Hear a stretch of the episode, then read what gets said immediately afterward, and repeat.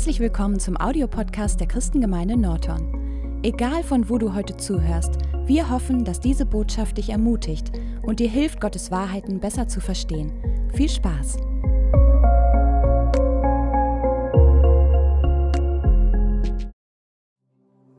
Wunderbar, ja.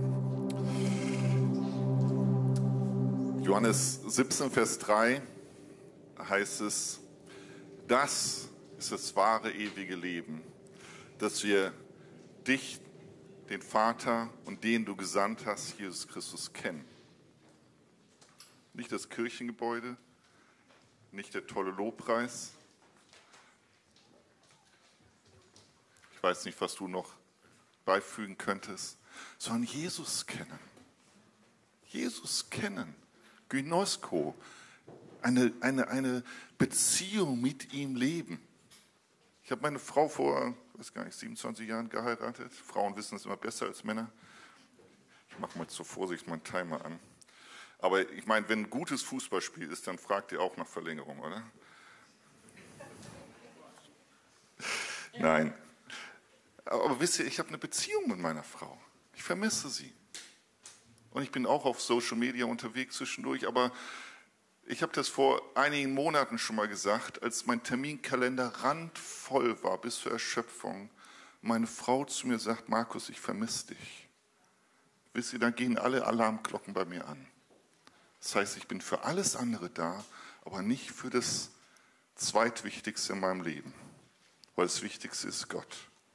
Und wenn ich für Gott keine Zeit habe, was du siehst, wirst du ernten. Wir sind auch so ein bisschen unseres Glückes eigener Schmied. Das ist natürlich sehr vorsichtig, weil es nicht die Bibel ist und nicht die Wahrheit ist, aber hey, du kannst ein Stückchen weit mitbestimmen, was du in fünf Jahren ernten wirst.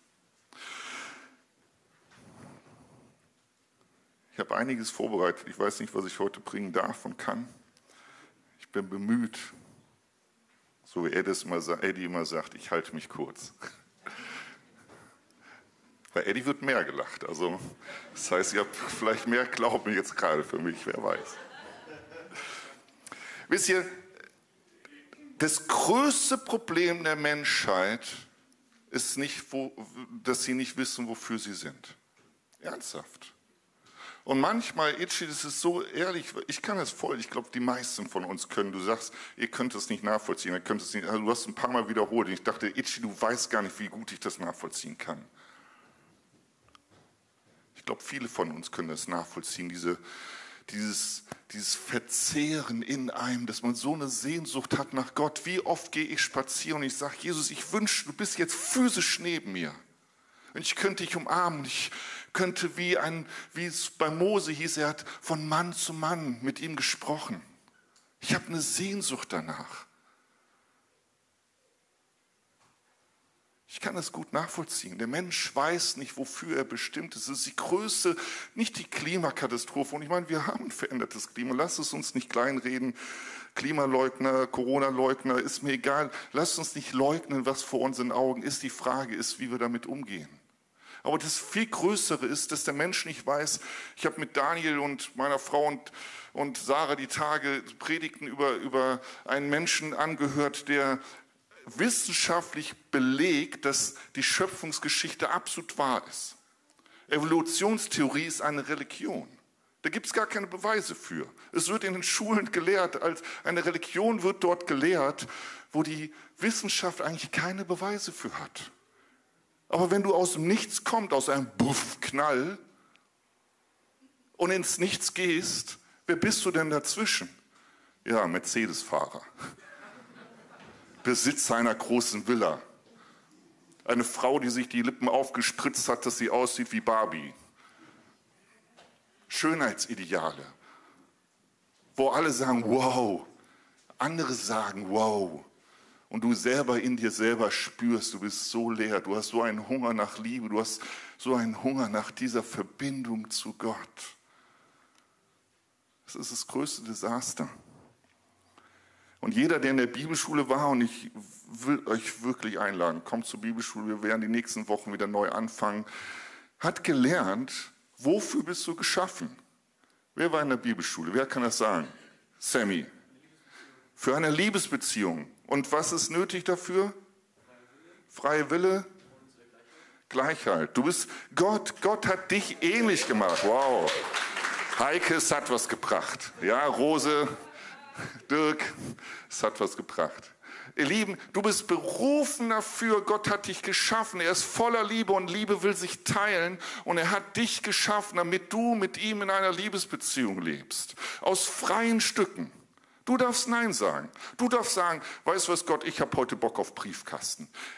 Alles rein, schön alles rein. Ich will konsumieren, ich will Netflix-Nächte durchmachen. Das ist, das ist deine Entscheidung. Gott liebt dich trotzdem, kein Problem. Ist nur eine Saat, die geht irgendwann auf. Ich habe mal irgendwann Stephen King geguckt vor vielen, vielen Jahren. Manche lachen da vielleicht drüber. Ich habe tagelang Verfolgungsangst gehabt nach diesem Film. Ich weiß noch, Elke und ich kannten uns schon. Ich habe noch in Wuppertal gelebt. Ich habe Elke angerufen und habe gesagt, ich habe so eine Angst. Lass uns beten. Es ist nicht egal, was wir uns angucken. Es ist eine Saat. Okay, ich muss schneller werden.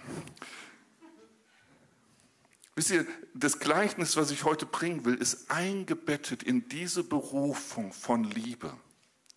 Wisst ihr, Jesus war mit den Jüngern drei Jahre unterwegs. Und wenn wir so von Kapitel 13, Johannes 13, so die nächsten Kapitel lesen, da geht es, das sind die letzten Tage, die Jesus mit, mit den Jüngern vollbracht hat. Und ich habe so den Eindruck, wenn ich das lese, als ob Jesus nochmal komprimiert das Wichtigste ihnen beibringen möchte, wo es wirklich darum geht. Und rate mal, worum es geht. Um Liebe. Jesus setzt das Abendmahl ein, das Passamal ein und sagt, ihr Leute, das, das ist meine Liebe, ich gebe mich für euch hin. Das, was wir in Johannes 3, Vers 16 lesen, dass Gott seinen Sohn gibt, auf das alle, die an ihn glauben, nicht verloren gehen, sondern ewiges Leben bekommen, das zeigt er ihnen, das ist mein Leib, das ist mein Blut. Und dann legt er seine Schürze, sein, sein, seine, sein, sein Gewand ab, nimmt eine Schürze, kniet sich vor den Jüngern und wäscht ihnen die Füße. Der König der Könige. Gott selber kniet sich vor dem Menschen und das flasht mich wirklich. Er wäscht mir die Füße. Und dann sagt er immer wieder, an der Liebe wird man euch erkennen, die ihr untereinander habt, dass ihr meine Jünger seid. Liebe. Die ganzen Kapitel triefen von Liebe. Immer lest es zu Hause mal bitte durch. Liebe, Liebe, Liebe. Und dann erzählt er das Gleichnis vom Weinstock. Und ich möchte es vorlesen. Johannes 15. In dem ganzen Kontext der Liebe. Ich bin der wahre Weinstock und mein Vater ist der Weingärtner. Jede Rebe an mir, die nicht Frucht bringt, nimmt er weg. Und jede, die Frucht bringt, reinigt er, dass sie mehr Frucht bringt. Ihr seid schon rein um des Wortes willen, das ich zu euch geredet habe. Bleibt in mir und ich in euch, wie die Rebe nicht von sich selbst Frucht bringen kann. Sie bleibe denn am Weinstock, so auch ihr nicht, ihr bleibt denn in mir. Ich bin der Weinstock, ihr seid die Reben. Wer in mir bleibt und ich in ihm, der bringt viel Frucht, denn getrennt könnt ihr nichts von mir tun. Wenn jemand nicht in mir bleibt, so wird er hinausgeworfen, wie die Rebe und verdorbt, und man sammelt sie und wirft sie ins Feuer, um sie zu verbrennen. Wenn ihr in mir bleibt und meine Worte in euch bleiben, so werdet ihr bitten, was ihr wollt, und es wird euch geschehen. Hierin wird mein Vater verherrlicht, dass ihr viel Frucht bringt und meine Jünger werdet. Wie der Vater mich geliebt habt, habe ich euch geliebt. Bleibt in meiner Liebe. Wenn ihr meine Gebote haltet, so werdet ihr in meiner Liebe bleiben, wie ich die Gebote meines Vaters gehalten habe und in seiner Liebe bleibe. Dies habe ich zu euch geredet, damit meine Freude in euch ist und eure Freude völlig wird. Dies ist mein Gebot, dass ihr einander liebt, wie ich euch geliebt habe. Wisst ihr, wir leben in einer Welt, wo die Rollen absolut auseinanderbröseln. Eigentlich weiß keiner mehr, wer er ist, oder? Ich weiß gar nicht, heute Morgen habe ich gedacht, bin ich doch eine Frau? Ja, hat irgend so ein Fernsehmensch hat es gesagt, guck dich mal im Spiegel an, vielleicht bist du doch eine Frau. Als Vater ist es nicht einfach, ne? so als Mann. Früher war so eine klare Stellung, das war sicherlich alles nicht richtig, aber heute musst du der Weichspüler sein, der liebe, barmherzige, kuschelige Papa, aber du sollst auch der klare, strenge sein und du sollst die, die vorangehen, aber gleichzeitig, wisst ihr, alles ist irgendwie, wer bin ich eigentlich? Das ist die größte, das größte Fragezeichen unserer ganzen Gesellschaft. Wer bin ich eigentlich? Wisst ihr, und Jesus ist klar. Das liebe ich an Jesus. Es gibt drei Protagonisten in diesem ganzen Schauspiel, was wir gerade gelesen haben. Drei. Der Jesus, der Weinstock, der Vater, der Weingärtner und die Rebe, der Zweig, da wo die Früchte dran hängen, die Trauben dran hängen. Drei. Drei klare Rollen. Ganz klar. Ich bin nicht der Vater. Ich bin auch nicht der Weinstock. Und es ist gut so.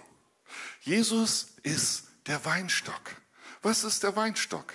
Wisst ihr, als, als die Juden damals zu ähm, äh, Jesus zugehört haben, sie haben eine völlig andere Verbindung zum Weinstock gehabt, als wie wenn wir Nordeuropäer diese Verse hier lesen. Für die, für die Juden, weißt du, die jüdische Sprache hat ganz viel in Bildern, die war nicht so rational wie wir. Gott hat ganz viel immer in Bildern gesprochen. Und der Weinstock war ein Symbol für Israel. Er hat gesagt, ich habe einen Weingarten, einen Weinstock gepflanzt. Und dieser Weingarten soll eigentlich ein besonderer sein. Die Leute, die, die, die, die Länder um, umeinander, um, um, um diesen Weinstock herum, soll erkennen, wie fruchtbar es ist, wenn man mit Gott lebt. Und dann lesen wir aber in den Propheten, dass sie es nicht auf die Reihe gekriegt haben. Und da sagt Jesus plötzlich den Juden, wisst ihr, ihr habt es nicht hinbekommen. Ich bin der wahre Weinstock. Wisst ihr, die Pharisäer, die Schriftgelehrten, die Juden, die haben sich so angestrengt. Aber sie sahen nicht aus wie ein, Weihnachts-, äh, wie, ein Weinstock, sie sahen aus wie ein Weihnachtsbaum. Die haben sich beschmückt mit Orden, mit Gebetsquasten, mit Titeln, mit was auch immer. Weißt du, ein Weihnachtsbaum sieht schön aus, haben wir auch ab und zu alle paar Jahre mal. Ne? Äh, den schmücken wir und das Schmücken ist so toll, aber ich freue mich immer schon zwei Wochen später im Voraus. Ich weiß, ich baue das Ding auf und ich sehe schon die Sauerei, die ich wegmachen muss, ja? Ein bisschen Mitleid. Aber das Ding ist tot. Ich stelle einen toten Baum bei mir in den Raum. Es duftet für ein paar Tage und dann macht es nur Schmuck. Und so viel Glimmer und bla bla. Keine Frucht. Ich kann von dem Weihnachtsbaum noch so lange stehen, er wird keine Frucht bringen. Ja, aber so kann dein Christsein aussehen. Ganz ehrlich. Sammy, du hast eine Bibelschule. Ich kriegst einen Orden von mir. Du wusstest schon sogar. Sammy, du liebst mich und ich liebe dich. Du weißt, wie ich das meine. Aber wisst ihr, wir können voreinander wie Weihnachtsbäume sein. Aber tief in uns wissen wir, dass wir total tot sind. Wir können voreinander so schön, das haben wir, wir sind so schön sozialisiert. Ne? Masken haben wir schon lange, nicht seit Corona. Wie geht es dir wirklich? Ist Leben in dir? Das Leben in dir? Jesus ist der Weinstock. Ich bin so dankbar, dass ich nicht der Weinstock sein muss. Das ist eine gewaltige Aufgabe. Das heißt, der Weinstock muss allen Sturm aushalten. Da wird richtig dran gerüttelt. Er ist der, der tief, tief, tief verwurzelt ist. Er ist der, der die Verantwortung nimmt, dass der Lebenssaft durch ihn fließt in die Reben hinein, damit sie versorgt sind. Ich bin nicht der Versorger, ich bin nicht der Versorger meiner Familie. Ich bin das nicht. Ich kann es gar nicht. Ich habe nicht genug Liebe für meine Frau, für meine, für euch, obwohl ihr so gut aussieht alle. Ich bin nicht der Weinstock. Reinhard geht nicht wegen mir raus, hat er extra gesagt.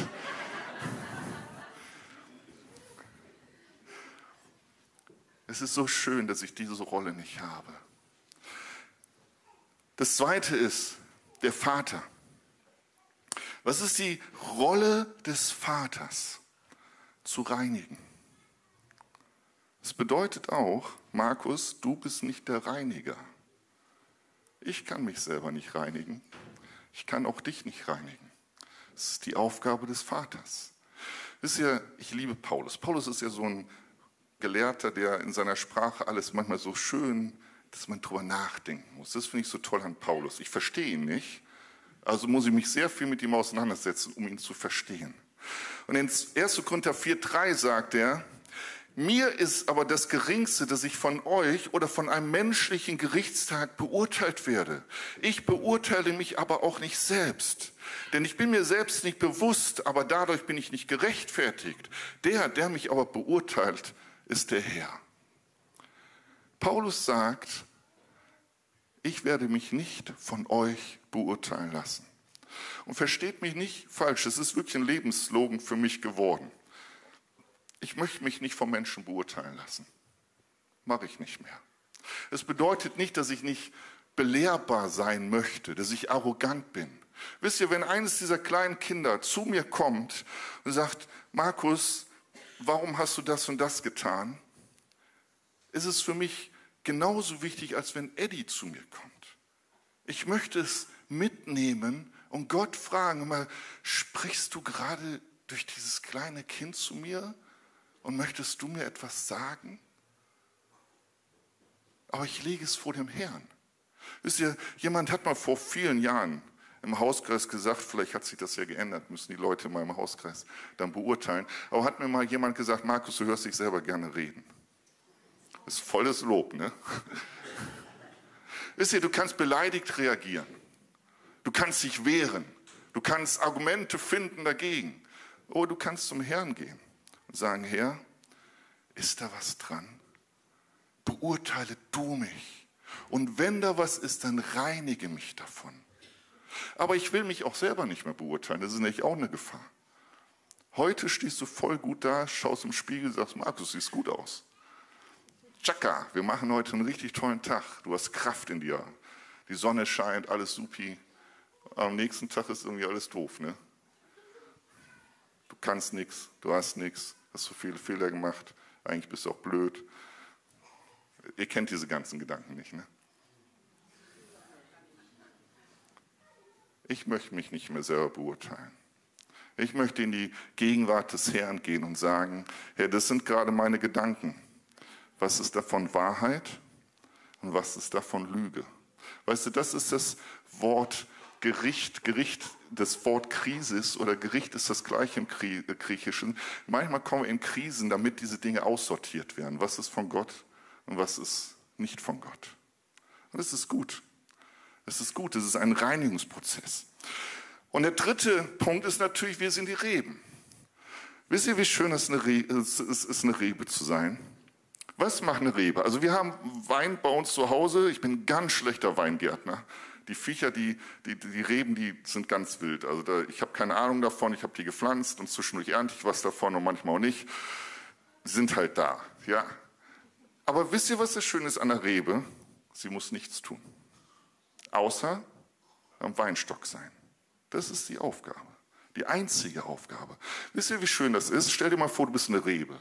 Ja, eigentlich ist es so, als ob du in der Hängematte liegst und der Lebenssaft durch dich fließt und die Sonne ist da. Ist eigentlich alles toll, oder? Die Rebe, das ist, ihr Lieben, das ist ein, ein, ein Bild von, du wirst versorgt. Es kümmert sich jemand um dich. Dem Vater ist es nicht egal, wie es dir geht. Er guckt dich an und sagt, hey, ich muss dich reinigen. Das ist schön, ne? Also ich liebe Duschen. Ich weiß nicht, ob du Duschen liebst.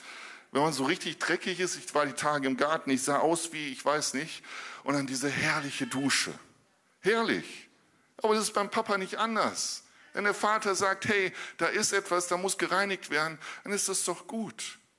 Aber die Rebe hat noch viel mehr. Wisst ihr, die Rebe, wenn du die Rebe am Weinstock bist, der Zweig am Weinstock bist, dann wirst du gute Frucht bringen.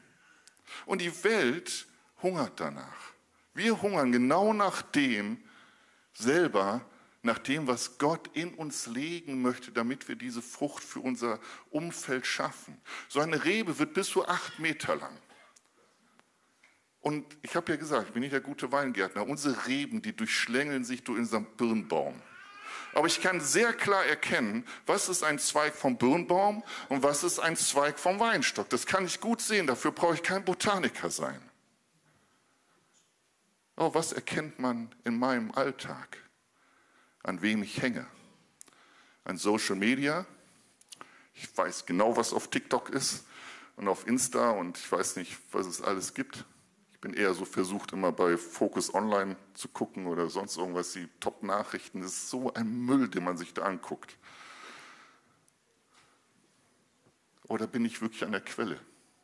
Wisst ihr, ich bin ein Repräsentant Gottes. Weißt du das, dass du, wenn du ein Christ bist, ein Repräsentant Gottes bist? Es bedeutet, dass du in eine, ein Umfeld hineinkommst, wo es nicht die Früchte des Geistes gibt. Ich, ich nenne sie mal. Das ist Liebe, Freude, Friede, Langmut, Freundlichkeit, Güte, Treue, Sanftmut, Enthaltsamkeit. Und du bist in einer Atmosphäre mitten in der Welt, wo es normal ist, wo Unzucht, Unreinheit, Ausschweifung, Götzendienst, Manipulation, Feindschaften, Hader, Eifersucht, Zornausbrüche, Selbstsüchteleien, Süßigkeiten, Parteiungen, Neider, Neidereien, Trinkelage, Völlereien. Und du kommst rein in, dieses, in diese weltliche Atmosphäre als Rebe. Und du darfst Jesus repräsentieren. Ist das nicht wunderbar? Es ist deine Bestimmung. Kannst du eine höhere Bestimmung haben, als, als ein Botschafter an Christi Stadt zu sein? Selber, ich habe eben das Kreuz eingetan, ich brauche mein Kreuz. Also da hinten ist das Kreuz, ja. Am Kreuz zu sein, mich daran festzuhalten, seine Gnade, seine Vergebung, seine Liebe, seine Annahme zu hören für mich selber und dann verändert zu werden. Wir sind eine neue Schöpfung, haben wir gehört. Und mit der Zeit kommen Früchte, wo die Leute um mich herum plötzlich wahrnehmen, hey, der ist anders. Ich kann gar nicht genau sagen, was mit ihm ist, aber der ist anders. Ist das nicht wunderbar? Also ich bin begeistert. Wir sind so norddeutsch, ne? Ja, Amen. Ich, ich höre zwischendurch einen amerikanischen Prediger und ich will nichts nachmachen, ja? Er, ernsthaft nicht. Aber er hat für sich erkannt, als David damals die, Stift, die, die, die Bundeslage zurückgeholt hat, hat er sechs Meter, ist er glaube ich sechs Meter, ich weiß nicht genau, gelaufen und dann hat er ein Opfer ge, ge, gemacht. Alle sechs Meter, ich meine sechs, ich weiß nicht genau, zehn Meter, ist egal, lass uns nicht über die Zahl. Und er sagt immer in seinen Predigten, und es ist für mich als Norddeutscher so komisch, aber er sagt, lass uns ein ein Lobpreisbreak machen. Und die ganze Gemeinde hat es garantiert geübt. Die steht auf und jubelt und sagt, wow, du bist eine Rebe. Ja, toll.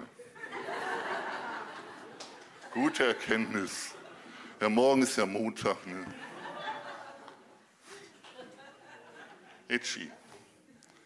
Die Sehnsucht habe ich auch morgen.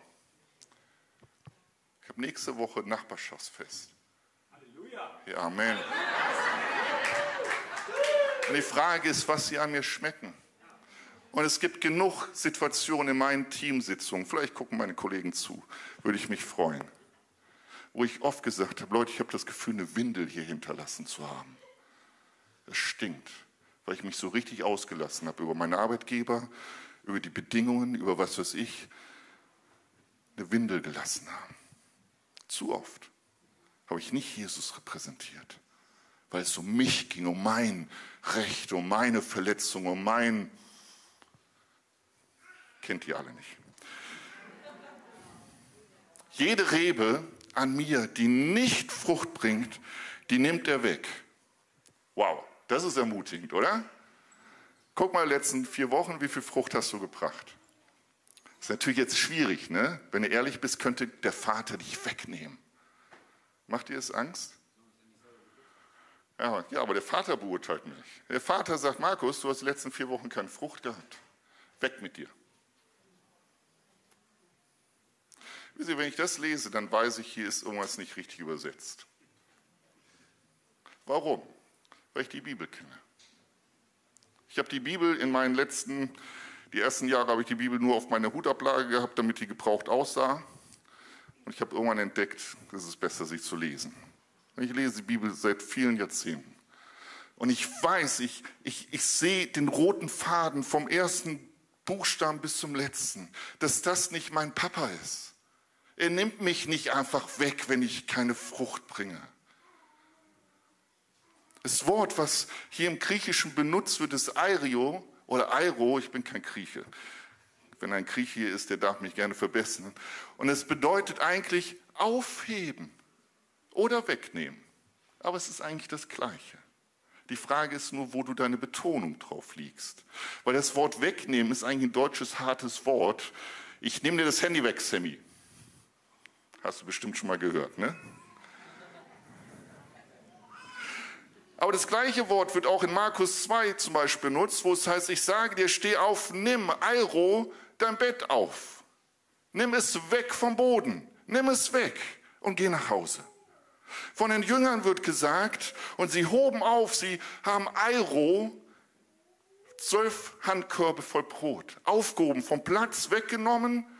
Die Leute waren, waren satt und dann wollten sie nach Hause und haben einfach das Essen auf dem Boden liegen lassen. Und die Jünger haben es hochgehoben, weggenommen, hochgehoben.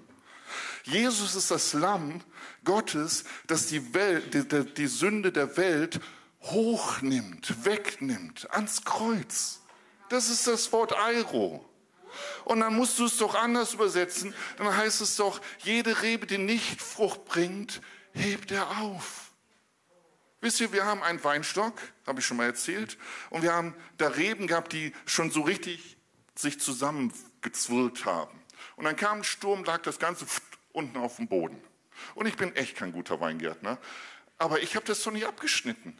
Ich habe das hochgehoben, ich habe mir Mühe gemacht, ich habe das irgendwie festgezwirrt, dass es oben bleibt, dass ich Frucht bekomme. Wisst ihr, das ganze Wesen Gottes ist so. Also gibt es keine Verdammnis, keine Verurteilung, keine Strafe für die, die in Christus Jesus sind. Es heißt, Du aber bist ein barmherziger und gnädiger Gott, langsam zum Zorn und groß an Gnade und Wahrheit. Denn ich kenne ja die Gedanken, die ich über dich denke, spricht der Herr. Gedanken des Friedens, nicht zum Unheil, um euch Zukunft und Hoffnung zu gewähren. Ein geknicktes Rohr wird dir nicht zerbrechen und ein Klimmen Docht wird er nicht auslöschen, bis er das Recht hinausführe zum Sieg. Denn wir haben nicht einen hohen Priester, der nicht Mitleid haben könnte mit unseren Schwachheiten, sondern in gleicher Weise, wie wir versucht worden ist, doch ohne Sünde. Lass uns mit Freimütigkeit, das ganze Thema des Gottesdienstes, lass uns mit Freimütigkeit zum Thron der Gnade laufen und Barmherzigkeit empfangen und Gnade zur rechtzeitigen Hilfe. Er ist wie ein Baum gepflanzt an Wasserbächen, der seine Frucht bringt zu seiner Zeit und dessen Laub nicht verwilkt. Wer ist das? Der, der nicht im Rat der Gottlosen sitzt, ne? nicht im Kreis der Spötter, sondern über das Wort nachsinnt, über die Wahrheiten Gottes nachsinnt. Er wird dich nicht wegschmeißen, wenn du an ihm bist. Das ist die Bedingung. Bist du an ihm? Wir haben von von ähm, Erwin gehört. Er gibt den Müden und den Ohnmächtigen neue Kraft. Er lässt die, wem? Die Schwingen emporheben und sich schwingen wir, der an ihn hart. Das ist eigentlich das gleiche Wort. An ihn bleiben, ausharren, das ist das gleiche Wort. Sich festkrallen, wie die, wie die Rebe sich in den Weinstock reinkrallt. Man weiß gar nicht, wo fängt die Rebe an, wo hört der Weinstock auf. Es ist eins. Bist du eins mit Jesus? Manchmal lässt er uns durch die Tiefe gehen. Als Jugendlicher, das ist jetzt ein paar Wochen her bei mir, haben wir so ein Lied gesungen. Du lässt mich in die Tiefe gehen, um zu sehen, wer ich bin. Doch du lässt mich dort nicht stehen, du ziehst mich wieder zu dir hin. In 5. Mose 8 heißt es, er ließ das Volk Israels durch die Wüste gehen. Warum? Um ihr Herz zu prüfen. Wisst ihr, dass mein Herz trügerisch ist? Deins vielleicht auch. Wisst ihr, jemand hat mal, das fand ich so schön, das Herz mit einem Bergwerk verglichen. Normalerweise, wenn du ein Bergwerk aufmachst, eröffnest, dann hast du eigentlich die Erwartung, Erz, Gold, Diamanten, was auch immer zu finden. Und du gräbst tiefer und denkst, oh, wieder ein Diamant und noch tiefer, noch ein Diamant. Aber hast du das gleich mal mit deinem Herzen gemacht? Wenn ich wirklich grabe, und Gott tut das manchmal mit mir zusammen, zum Glück muss ich das nicht alleine machen. Das Einzige, was ich entdecke, ist Morast. In mir wohnt nichts Gutes. Nothing. Deshalb sagt Jesus auch, ohne mich könnt ihr wie viel tun? Wie viel Frucht? Nichts. Es ist aber auch total befreiend, oder? Ich muss gar keine Frucht bringen. Es ist nicht meine Aufgabe, Frucht zu bringen. Es ist meine automatische Bestimmung. Es passiert einfach, wenn ich am Weinstock bin. Und es zulasse, dass der Vater mich reinigt. Und wisst ihr, Reinigung, das haben wir jetzt ein paar Mal gehört, das Wasserbad im Wort Gottes. Wie viel Zeit nimmst du dir wirklich für das Wort Gottes? Weißt du, warte nicht darauf, bis dein Fleisch morgens früh sagst, Yippie, Norddeutsch, Yippie, heute werden wir Bibel lesen, wunderbar. Passiert fast nie morgens früh. Ich habe immer den Kampf mit mir, mit meinem Kopfkissen und dem Wecker. Und die Frage ist, wem ich zuerst zuhöre. Dem Geist in mir der morgens früh auf dem Kopfkissen, bevor ich meinen Kopf erhebe, sagt, danke Vater für diese Nacht. Danke, dass du mich bewahrt hast. Danke, dass du einen Tag für mich geplant hast. Ich nehme keine Abkürzung, direkt frontal im Geist. Und das hilft mir. Und dann stehe ich auf, so müde wie ich bin, und lese meine Bibel. Ich lese erstmal ein vorgekautes Müsli, ein Andachtsbuch, weil ich noch so müde bin und der Kaffee noch nicht wirkt. Und dann nehme ich als zweites mein Wort. Und das mache ich seit 20 Jahren. Und wenn das Wort zu mir spricht, dann kann ich Buße tun. Kann ich sagen, Homologie oder das Gleiche. Jesus, du hast gerade gesagt, ein schönes Beispiel ist, dass ich jahrelang ein Morgenmuffel war. Das war wirklich keine Frucht des Geistes. Und alle wussten in der Familie, dass der Papa morgens früh müde ist bis ich irgendwann im Wort Gottes gemerkt habe, gelesen habe, ey, das ist äh, nicht Liebe. Und es war nicht weg. Aber ich habe Buße getan, habe gesagt, Herr, du sagst, ich soll meine Frau lieben, ich soll meine Kinder lieben, auch schon morgens früh um halb sieben. Nicht erst ab 10 Uhr, wenn ich ausgeschlafen bin. Und dann tue ich Buße, sage, Herr, du hast recht. Und dann gehe ich zum Kreuz und dann darf ich seine Reinigung erleben. Und dann darf ich im Glauben Schritte gehen. Und das ist das, was Gott macht. Er reinigt dich. Er weist dich auf Dinge hin. Wisst ihr, wir haben, wir haben Wein bei uns zu Hause und der ist zwischendurch mit Mehltau. Den kannst du alle wegschmeißen. Ich habe keine Ahnung, wie man Mehltau wieder wegkriegt. Ich habe mich da nie mit auseinandergesetzt. Hast du einen Tipp, dann gib ihn mir bitte. Ich schmeiße die ganzen Früchte weg weil ich keine Ahnung habe. Aber Papa, mein Papa im Himmel hat Ahnung, wie er meine Parasiten und meinen Schimmel und all das wegkriegt. Er reinigt mich. Wisst ihr, und das ist ein lebenslanger Prozess. Es ist das Reinigen in, in, in, im Griechisch ist ein Präsensindikativ. Ich habe keine Ahnung von Deutsch, ich bin durch die Schule irgendwie durchgeschlingert, aber mein Duden hat mir das gesagt. Und es bedeutet, es ist ein Fort fortwährender Prozess. Weißt du, was das für mich bedeutet? Der Papa gibt nicht auf. Mein Vater gibt nicht auf. Er reinigt mich Tag für Tag. Und wenn ich niedergeschlagen bin, wenn ich nicht mehr kann, dann schneidet er mich nicht ab. Er hebt mich hoch. Ist das nicht wunderbar? Unser Vater im Himmel es ist keine Werkegerechtigkeit, es ist eine Liebesbeziehung. Gott geht es nicht darum, dass du erst ganz viel Früchte bringst und dann darfst du an den Weinstock. Gott geht es darum, dass du am Weinstock bist und dass du dann Früchte bringst. Und manchmal gehen wir durch tiefe Zeiten. Manch einer hat mitbekommen, durch welche Zeit Elke und ich momentan gehen. Es ist nicht lecker. Manches tut richtig weh. Aber alle Dinge werden uns zum Besten dienen, oder? Alle. Gott ist mit uns. Gott ist mit dir. Egal, ob du niedergeschlagen oder nicht bist, lass dir nicht einreden, dass Gott dich ablehnt.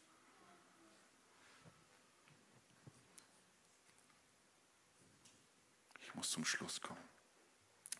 Die Bedingung ist, dass du an ihm bist. Im Vers 6, und das ist das Ding, was schnell zusammengeworfen wird. Die Rebe, die am Boden liegt, schneidet er nicht ab. Er nimmt sie nicht weg, er hebt sie hoch. Warum? Weil sie am Weinstock verbunden ist. Aber im Vers 6 heißt es, wenn jemand nicht in mir bleibt, so wird er hinausgeworfen wie die Rebe und verdorrt. Man sammelt sie und wirft sie ins Feuer und sie verbrennt. Und ich habe viele Bibelkommentare die letzten Wochen gelesen. Und die Theologen sind sich da nicht einig, was da wirklich steht. Es gibt zum einen das 1. Korinther 3 Prinzip, wo es heißt, wenn du mit, mit Stroh, Holz, vergänglichen Sachen gebaut hast oder mit Gold, Silber und so weiter, das Feuer wird es erproben, aber du wirst errettet werden, aber wie durchs Feuer. Und dann heißt es, es kann, kann kein anderes Fundament gelegt werden als Jesus Christus. Jesus Christus, das Kreuz, was mir hier fehlt, das ist mein Fundament. Nicht meine Leistung. Nicht, ob ich mit Stroh oder Gold gebaut habe. Dann geht es wieder um mich. Nur, das Opf, nur der Opfertod Jesu ist mein Fundament für das ewige Leben. Und es gibt Theologen, die sagen, ja, das sind halt Christen, die haben eine Bekehrung erlebt, die haben, haben, sind Gottes Kinder, aber sie haben halt, sind wie durchs Feuer errettet. Und andere Theologen sagen, nein, es sind Leute, die wie Christen aussehen, vielleicht unter uns sind, christlich sozialisiert sind, wie ein Weihnachtsbaum, schön aussehen, nach außen alles schön mitmachen, aber nie eine wirkliche Verbindung zu Christus haben. Und mir ist es eigentlich egal, was jetzt die Wahrheit ist. Für mich ist es wichtig, bin ich. Ich muss für mich Verantwortung übernehmen. Bin ich verbunden mit Christus? Bin ich verbunden? Habe ich diese Sehnsucht, die mich zerreißt? Kenne ich den Vater? Kenne ich den Vater? Wisst ihr, gerade die Zeiten, wo ich am Boden liege, dann schreie ich umso mehr zum Vater. Ich möchte nicht den Lügen des Feindes zuhören, nicht einen Moment. Und ich bin froh, dass ich so eine tolle Frau habe, die mich dann auch zwischendurch erinnert. Ich möchte dem Feind nicht zuhören, dass ich nichts bin, dass ich, ich hätte jetzt ein doofes Wort fast benutzt, dass ich es verbockt hätte, dass ich zu alt bin. Ich kriege graue Haare, hat meine Frau mir vorgestern noch gesagt. Aber sie mag es darf es nicht färben. Aber plötzlich kommen so Gedanken, die Zeit ist gelaufen. Du wirst jetzt 50. Vergiss es. Weißt du, wenn, wenn Gott mit einem Abraham noch was machen könnte, dessen Leib schon erstorben ist, wo, wo ist der hoffnungslose Fall in deinem Spiegelbild? Im Schwachen ist Gott mächtig, nicht im Starken. Im Schwachen. Ich schließe ab. Wie der Vater mich geliebt hat, Vers 9, habe ich euch geliebt. Bleibt in meiner Liebe. Wenn ihr meine Gebote, was ist das Gebot? Zehn Gebote. Das Gebot ist, Gott zu lieben und deinen Nächsten wie dich selbst. Das ist das Hauptgebot. Wenn du darin bleibst, dann bleibst du automatisch in Christus. Nicht deine stille Zeit, nicht dein whatever, christliche Karriere. Genauso wenig deine Minderwertigkeit. Liebe. So werdet ihr in meiner Liebe bleiben, wie ich die Gebote meines Vaters gehalten habe und in seiner Liebe bleibe. Dies habe ich zu euch geredet, damit meine Freude in euch ist und eure Freude völlig wird. Dies ist mein Gebot, dass ihr einander liebt, wie ich euch geliebt habe. Und manchmal fehlt mir Liebe. Manchmal fehlt mir Liebe für mich selber. Öfters. Kennt auch nur ich. Ne? Manchmal habe ich keine Liebe für meinen Nächsten. Manchmal, ihr kennt nicht Elke so gut wie ich kenne, aber diese Frau kann man eigentlich nur lieben. Aber ich habe selbst Zeiten meiner Ehe gehabt, wo ich gebetet habe, Herr, schenk mir Liebe für meine Frau wo der Feind oder mein Fleisch plötzlich nur noch negative Dinge hochgeholt hat und plötzlich den wertvollsten Menschen, den du im Leben hast, plötzlich pff, denkst, was ist los mit dir? Wisst ihr, es gibt einen wunderbaren Schlüssel in 1. Petrus 1, Vers 9. Und wenn ihr das, das Kapitel durchlesen, 2. Petrus, sorry, durchlest, da geht es auch um die Charaktereigenschaften Gottes, die in uns als Frucht sichtbar werden sollen. Und dann sagt er, denn bei dem diese, diese Entwicklung, diese Früchte nicht vorhanden sind, der ist blind, kurzsichtig und hat die Reinigung von seinen früheren Sünden vergessen. Das ist für mich ein Riesenschlüssel. Wenn ich keine Liebe für meinen Nächsten habe, gehe ich zu Gott. Und ich erinnere mich daran, was Gott mir schon vergeben hat. Und die Liste ist lang.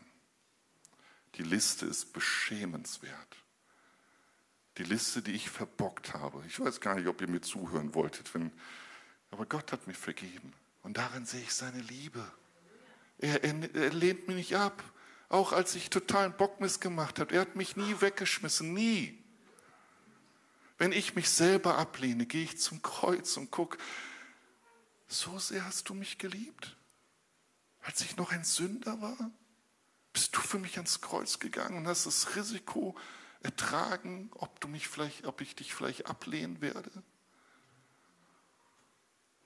Wie viel Liebe muss Gott dir noch beweisen? Dass du es annimmst, dass du wertvoll bist. Und die Menschen um dich herum werden erkennen, ob du dich wertvoll fühlst. Nicht arrogant, nicht so wie die Welt, ich bin wertvoll, sondern tief in dir, ganz tief in dir. Ich bin auf eine erstaunliche und wunderbare, einzigartige Weise gemacht hat und meine Seele erkennt es recht wohl.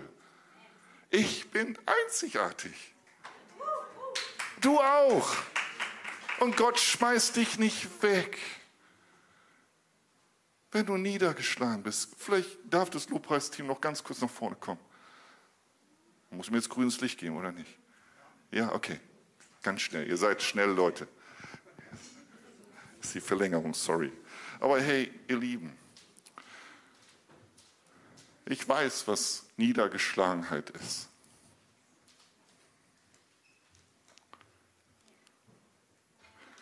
Ich weiß, wie sich das anfühlt, wenn du nicht die nächsten fünf Minuten dir erdenken kannst, dass in fünf Minuten was Gutes kommt. Manchmal sind wir richtig niedergeschlagen und du siehst die Zukunft nicht mehr. Und ich möchte heute Morgen dir zusprechen. Ich möchte, dass du heute Morgen, wenn dich das angeht, wenn du dich damit identifizieren kannst, und ich bin der Erste, der heute Morgen seine Hand ausstreckt, möchte ich, dass du die Wahrheit annimmst dass Jesus, dass der Vater dich nicht wegschmeißt, sondern dass er eine extra Behandlung für dich vorsieht. Und in dieser Zeit, wo es dir nicht gut geht, wird er dir besonders nahe kommen werden. Auf eine Art und Weise, mit der du vielleicht nicht gerechnet hast. Was hat Hiob gesagt? Er musste durch dieses ganze Leid gehen. Und dann sagt er an einem gewissen Punkt, und das ist das Beste, was dir passieren kann in deinem Leben, in mir ist keine Kraft und Weisheit. Und der Vater im Himmel sagt, endlich, er hat es verstanden. Er muss nicht mehr aus sich selber. Und dann hat er seinen Erlöser kennengelernt. Plötzlich konnte er sagen, oh, mein Erlöser lebt. Und später hat er gesagt, vom Hörensagen habe ich Gott gekannt, aber jetzt, jetzt bin ich ihm begegnet, in der Tiefe. Ihr lieben Tiefen sind eigentlich Gnadenzeiten Gottes, weil er dir besonders nahe kommen möchte. Und ich möchte für mehrere Dinge heute Morgen beten, aber wenn ich das anspreche, dann halt ganz kurz deine Hand hoch. Ist egal, was dein Nachbar denkt. Ist doch völlig egal. Es geht um dich und Gott jetzt. Jesus, du kennst die Hände. Und Jesus, es gibt keinen tieferen Ort, an dem wir kommen könnten, wie du für uns gegangen bist. Du bist für uns in die Hölle gegangen. Du weißt, was Ablehnung ist, was Hoffnungslosigkeit ist. Du weißt es. Und deshalb vertrauen wir uns dir an, Vater. Und ich möchte dich bitten, für jede Hand, für jeden, der aufgestanden ist, der sich niedergeschlagen fühlt, Herr, dass du ihn berührst, dass du ihn berührst.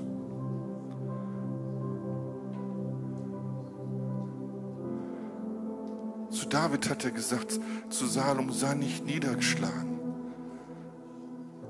denn der Herr, mein Gott, wird mit dir sein und dich nicht verwerfen. Ich möchte über dein Leben aussprechen. Gott hat dich nicht verworfen. Selbst wenn du selber schuld bist, dass du jetzt am Boden liegst. Gott hat dich nicht verworfen. Ich möchte für die bitten, die wissen, Parasiten, dass sie Dinge in ihrem Leben zugelassen haben, was die Frucht kaputt macht. Es ist Weltlichkeit, es ist Sünde. Wo du sagst, ach komm,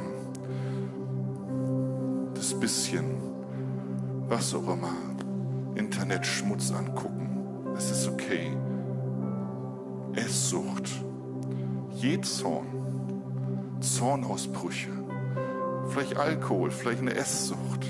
Du weißt, es ist eigentlich nicht richtig. Und du bist an Jesus, du hältst dich an ihm fest und Früchte sind in deinem Leben für alle sichtbar. Aber tief in dir weißt du, dass diese Früchte gefährdet sind. Da möchte ich jetzt bitten, heb deine Hand. Lass, weißt du, ich habe heute Morgen noch gelesen über Menschen, die aussätzlich waren. Es war ein völlig öffentlicher Akt. Das wurde nicht geheim gehalten. Früher wurde ein, jeder hat gesehen, dass du gesündigt hast, weil du ein Lamm unterm Arm hattest. Wir sündigen alle. Wer sagt, er sündigt nicht, ist ein Lügner. Deshalb, Vater, ich bete, Herr, komm durch die Reihen. Herr, du sagst, Herr, wenn, wenn wir unsere Schuld bekennen, dann bist du treu und gerecht und reinigst uns von unserer Sünde. Du bist treu und gerecht. Und deshalb bete ich, Herr, nimm all diese Parasiten in unserem Leben, Herr dass die leicht umwickelnde Sünde, die wir dachten, wir können sie beherrschen, und plötzlich beherrscht sie uns. Herr, komm, wir wollen uns ins Licht stellen. Wir wollen dir erlauben, reinige uns. In deiner Liebe reinige uns und nimm uns. Wir wollen diese Dinge zu unseren Feinden erklären, weil du unsere Feinde wegnimmst und nicht unsere Freunde. Wir wollen das, was wir Freund genannt haben, Kompromiss genannt haben als Freund, wollen wir heute als Feind proklamieren und sagen, Jesus, hilf uns, dass diese Feinde aus unserem Leben rauskommen. Dass wir heilig und tadellos vor dir stehen können gereinigt durch dein Blut, Herr. Tu dieses Werk, Herr, und wir brauchen es alle. Wir brauchen es alle, diese nicht aufhörende Reinigung. Wir brauchen sie. Und ich möchte als letztes, und das kostet vielleicht Mut. Ich weiß, Kusia ist irgendwo hier, ne? Ich weiß noch vor ein paar Jahren, Kusia. Ich habe den gleichen Aufruf gemacht, wie ich jetzt mache. Und ich habe dreimal gefragt und ich habe gewartet. Und als Prediger kommst du dir doof vor. Und du hast dich damals gemeldet. Und ich bin so dankbar, dass du dich gemeldet hast. Und ich freue mich so, dich heute zu sehen. Weißt du das? Ich habe dich da gesehen, mein Herz hat gehüpft. Du bist an Christus. Aber wenn du weißt, dass du nicht an Christus bist, wenn du irgendwie mitmachst, aber wie ein Tannenbaum. Du siehst gut aus. Alle denken, alles ist toll. Aber du weißt ganz genau in dir, du hast noch keine Entscheidung für Christus gemacht. Möchte ich bitten, steh eben auf. Steh auf. Mach ganze Sache. Das ist das Beste. Gott wird dich versorgen. Gott wird deine Lebensbestimmung geben. Ist da jemand?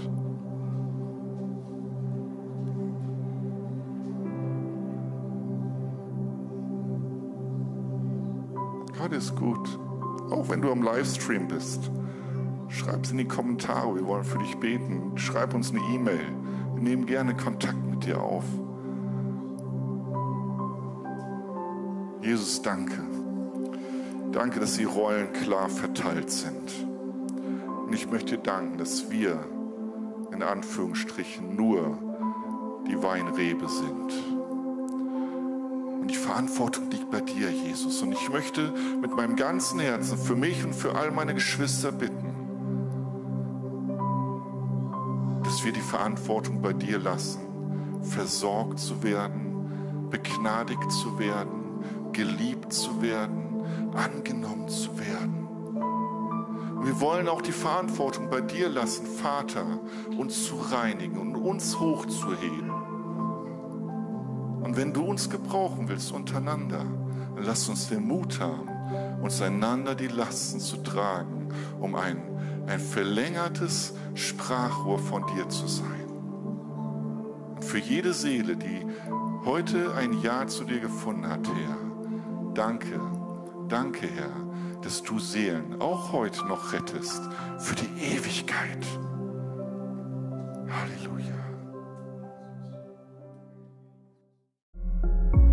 Wir freuen uns, dass du dir die Zeit genommen hast, diese Botschaft zu hören. Wir als Christengemeinde Nordhorn lieben Gott leidenschaftlich und wollen seine Liebe zu den Menschen in der ganzen Welt tragen. Wenn du uns weiter kennenlernen willst, fühl dich herzlich zu unseren Gottesdiensten und Connect-Gruppen eingeladen oder nutze unsere Website www.christengemeinde.com oder Facebook und Instagram, um mit uns zu connecten. Bis bald!